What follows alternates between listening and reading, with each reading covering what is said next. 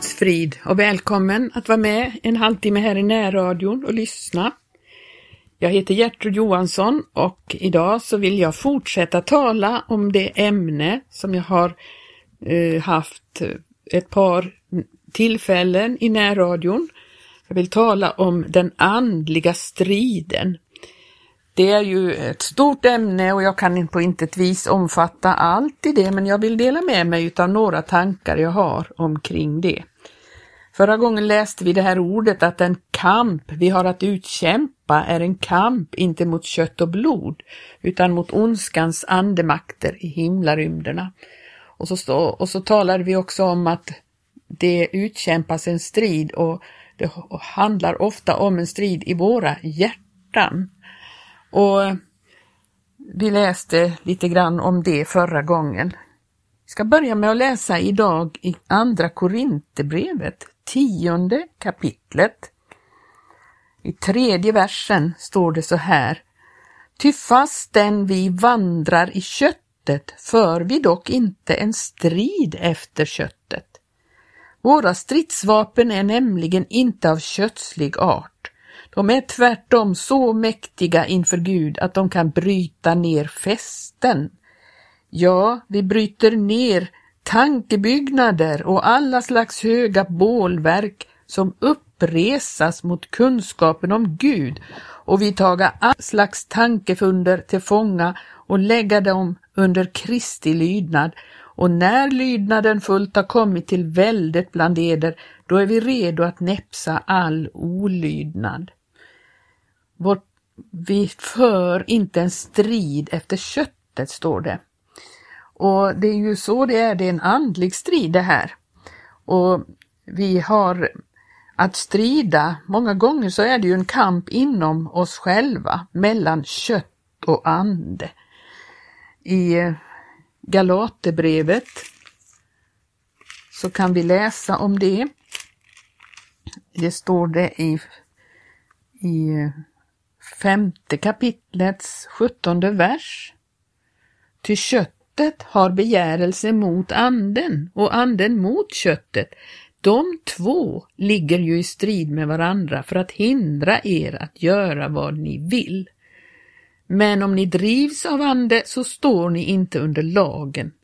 Och så står det om köttets gärningar och så står det om andens frukt. Så det handlar om att låta sig fyllas av Guds ande och genom Guds ande vinna seger i den här striden. Det är ju eh, en strid som sagt i, om, mellan kött och ande. Och i den andliga striden kan vi under vandringen också få uppleva att vi ibland måste strida mot falska läror eller eh, främmande läror. I Andra Korinthierbrevets elfte kapitel,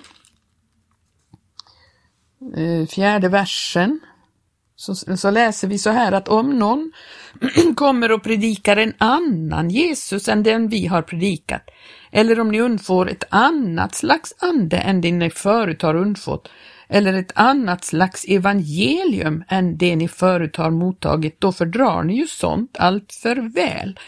Paulus skriver detta till korintierna därför han var bekymrad över dem.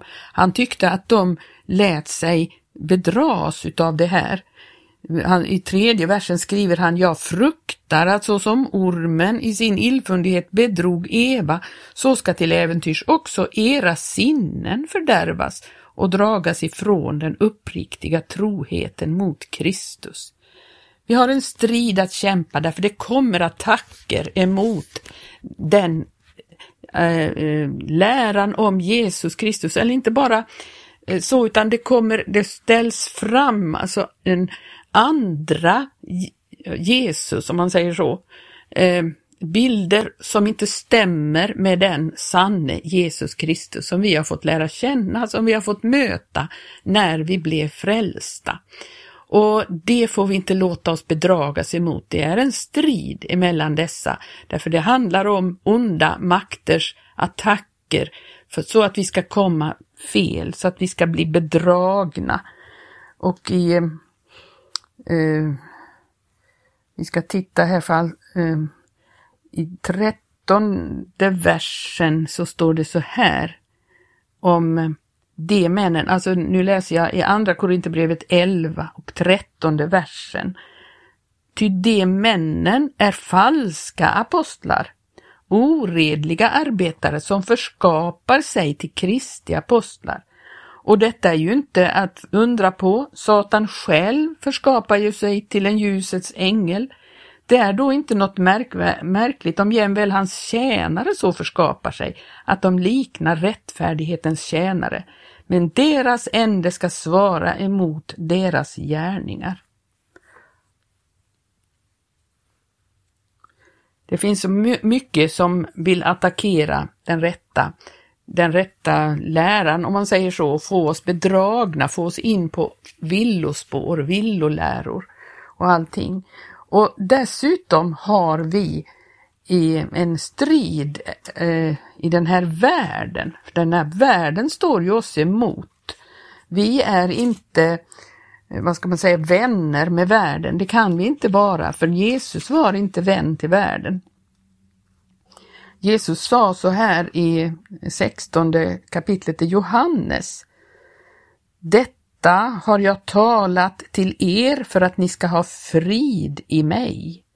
I världen lider ni betryck, men var vid gott mod, jag har övervunnit världen. Om vi vandrar med Jesus, då har vi eh, en seger, därför att Jesus har övervunnit världen. Och om vi låter Jesus vara eh, den som får inflytande i våra liv med sin, sin ande, sin eh, eh sin förkunnelse, sitt ord, då vinner vi också seger i den här världen. Vi har ju fått vapen, vi läste om det i andra, andra Korinthierbrevet. Våra vapen är så mäktiga inför Gud att de kan bryta ner fästen. Vad är det för fästen som de ska bryta ner? Fästen?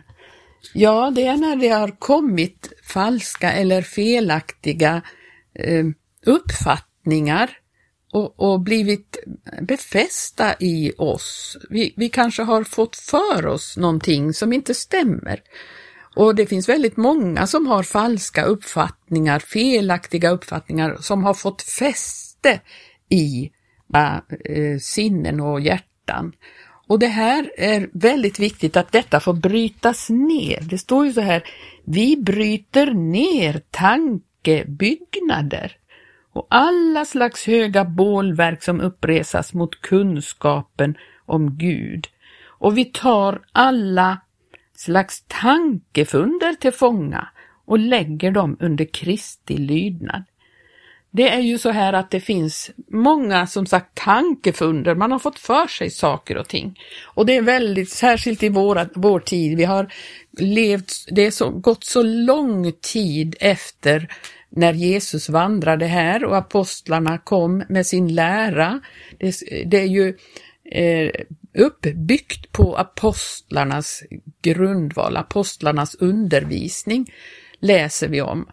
Och, men det, tiden har gått långt, långt sedan dess och det har kommit så mycket annat in och som har fördärvat detta och det har skapat bilder, skapat uh, tankebyggnader om hur allting ska gå till. Ta bara det här med kyrkan och att bygga då kyrkor och att ha eh, kyrkan som en slags eh, plats där man då ska utöva sin, eh, sin religion om man säger så. Och det är ju inte Guds tanke. Guds tanke är ju att du och jag ska vara tempelbyggnaden, att det är vi hela tiden, inte bara när vi går i kyrkan som vi har gudstjänst. Vi har alltid gudstjänst därför att vi är själva tempelbyggnaden och vi ska leva hela vårt liv. Det finns ingen, inget liv utöver det, inget liv på sidan om, att vi kan rama in Guds verk och Guds, eh, eh, alltså att Guds eh, tjänsten ska bara vara där en viss tid, en viss, eh, eh en viss tid i veckan eller en, och en, på en viss plats. Nej, det ska pågå hela tiden, denna gudstjänst som du och jag har. Vi ska frambära vår kropp. Det är vår andliga tempeltjänst. Gud vill använda oss som ett tempel. Vi går omkring här som levande tempel. Och, och, och det är väldigt mycket sådana tankebyggnader, uppfattningar som har kommit och vi är väldigt påverkade av det utan att vi förstår det, så vi är påverkade av sådana här. Men när vi då står under Guds ords inflytande så, så står det så här att då kan vi ta alla slags tankefunder till fånga och lägga dem under Kristi lydnad. Det är vår kamp här. Vår kamp handlar inte om det handlar inte om ordstrider. Det får vi vara väldigt försiktiga med därför att eh, ja, i andra Timotebrevet så står det så här. Eh, vi ska titta på det i andra Timotebrevet 2 och 14 versen. Det står så här, på dem om detta och uppmanar dem allvarligt inför Gud att icke befatta sig med ordstrider, ty sådana gagna till intet, utan är allenast till fördärv för dem som hör därpå. Det finns ingen anledning att sätta, eh, hålla på med ordstrider. Det är inte så striden förs.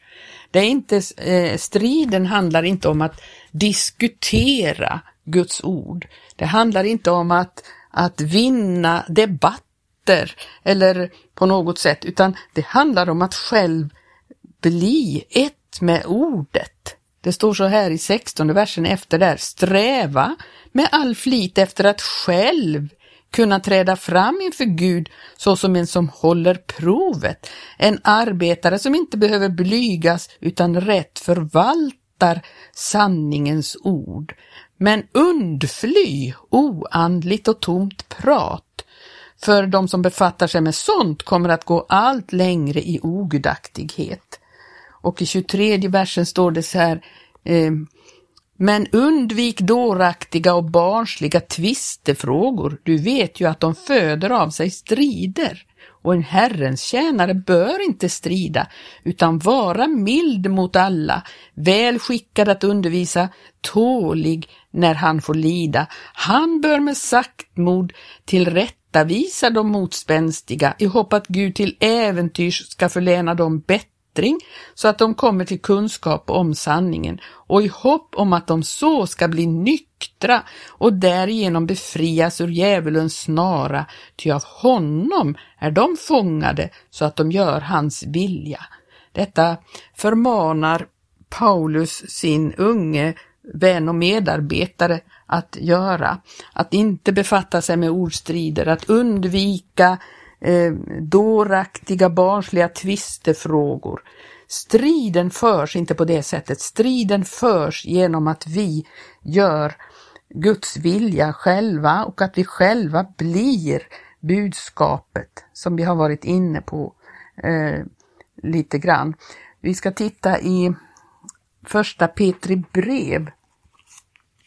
Där står det en sak här som i fjärde kapitlet och första versen, där står det om Kristus som har lidit till köttet och så står det så här, så väpna också ni er med samma sinne. Ty den som har lidit till köttet har inte längre något att skaffa med syn. Väpna er med samma sinne som Jesus. Alltså att ha sinnet som Jesus är ett vapen. Vi ska titta i Filipperbrevet eh, där han skriver mer om det här. I Filipperbrevet andra kapitel. Ehm, där kan vi läsa en bit på andra kapitlet där.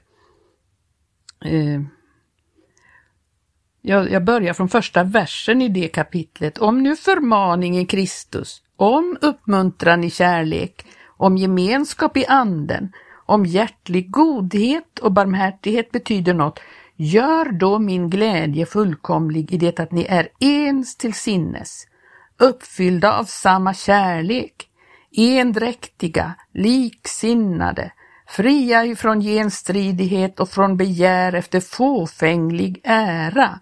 Fast hellre må var och en i ödmjukhet akta den andre för mer än sig själv. Här ser vi också att här handlar det inte om konkurrens mellan människor. Det är inte så striden förs heller, att man konkurrerar med varandra, att man försöker överträffa varandra, vinna på något sätt emot andra människor. Det är inte så striden går till heller.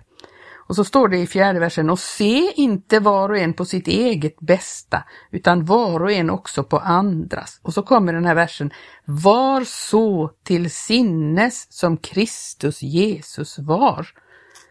Det stod ju att vi skulle väpna oss med Kristi sinne. Var så till sinnes som Kristus Jesus var, han som var till i Guds skepnad men inte räknade jämlikheten med Gud såsom ett byte, utan utblottade sig själv i det han antog tjänareskepnad när han kom i människogestalt, så befanns han i utvärtes motto vara så som en människa och ödmjukade sig och blev lydig intill döden, ja intill döden på korset, Därför har Gud upphöjt honom över allting och givit honom det namn som är över alla namn, för att i Jesu namn alla knän ska böja sig, deras som är i himmelen och deras som är på jorden och deras som är under jorden och för att alla tungor ska bekänna Gud Fadern till ära att Jesus Kristus är Herre. Där ser man att Jesus vann inte genom att häva sig över alla på något sätt eller att trampa ner andra i, i sin vandring. Nej, han vann seger genom att ödmjuka sig och gå under dem allihopa, ödmjuka sig och bli lydig ända in till döden. Det är Kristi sinne. Och det är ett sinne som som vi behöver ta emot av honom genom hans kraft. Vi kan inte, det står ju att vi ska väpna oss med Kristi sinne. Vi kan inte göra det eh, utan att ha eh, den ande som han ger oss, att dricka av hans ande, ta emot av hans ande. Det, det är på ett helt annat sätt att vinna seger i den här andliga striden än vad det är i alla andra typer av strider. Och vi har ju att vinna seger över motståndet i världen. Vi har inte något annat att vänta oss än, än eh, den strid som, som eh, människor alltid har fått, fått vara med om när man har vandrat med Jesus. I första Thessalonikerbrevets andra kapitel kan vi se lite grann hur det är med hurdant förhållandet är för någon som vandrar med Jesus och som för en andlig strid. I andra kapitlets eh, Ja, vi kan läsa där lite grann i det kapitlet. Ni vet ju själva, kära bröder, att det inte var utan kraft vi begynte vårt arbete hos er. Nej, fastän vi så som ni vet i Filippi förut hade fått utstå lidande och misshandling, hade vi dock frimodighet i vår Gud till att förkunna för er Guds evangelium under mycket kamp. Vi ser att de fick utstå lidanden, de, fick, de hade mycket kamp och de talade som det står sen då, inte för att vara människor till behag utan för att vara Gud till behag. För att, eh, och de uppträdde inte med smicker och ville inte heller bereda sig vinning och de ville inte söka pris av människor. Nej, de, de eh, kämpade på ett helt annat sätt. De hade ju sån kärlek till bröderna vi har inte sökt pris av människor, står det i vers, sjätte versen, fastän vi såsom Kristi apostlar väl hade kunnat uppträda med myndighet har vi visat oss milda bland er, såsom när en moder omhuldar sina späda barn. I sån ömhet om er ville vi gärna inte allenast göra också er delaktiga av Guds evangelium, utan till och med offra våra liv för er, ty ni hade blivit oss kära. Ja, och de strävade, de hade arbete, strävan, möda. Det var frågan om motstånd från världen och det var kärlek till syskonen och det var strävan dag och natt.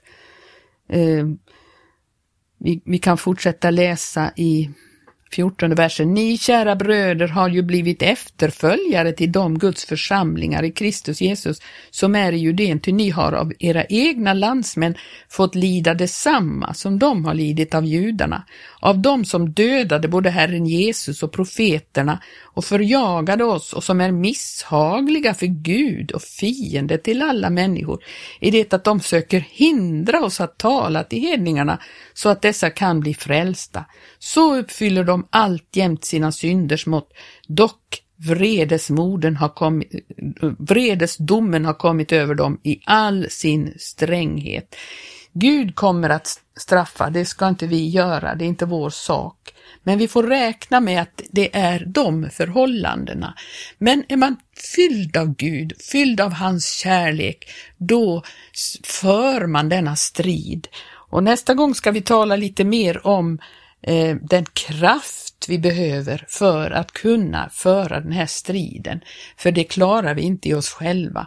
Men genom Guds kraft då kan vi vinna seger i den här striden. Och vi blir eh, segrare genom att mänskligt sett se ut att förlora.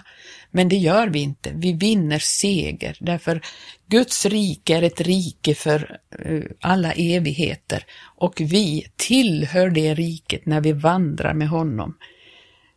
Må Gud välsigna dig. Jag hoppas att de ord jag har hunnit med att läsa här idag kan ge, ge dig en bild av vad den här andliga striden handlar om. Och vi får fortsätta kämpa till dess han kommer och i, hålla ut, för då så får vi en underbar ingång i hans, i hans eviga rike när han kommer och hämtar det sina. Må Gud välsigna dig så fortsätter vi nästa gång. I Jesu namn. Amen.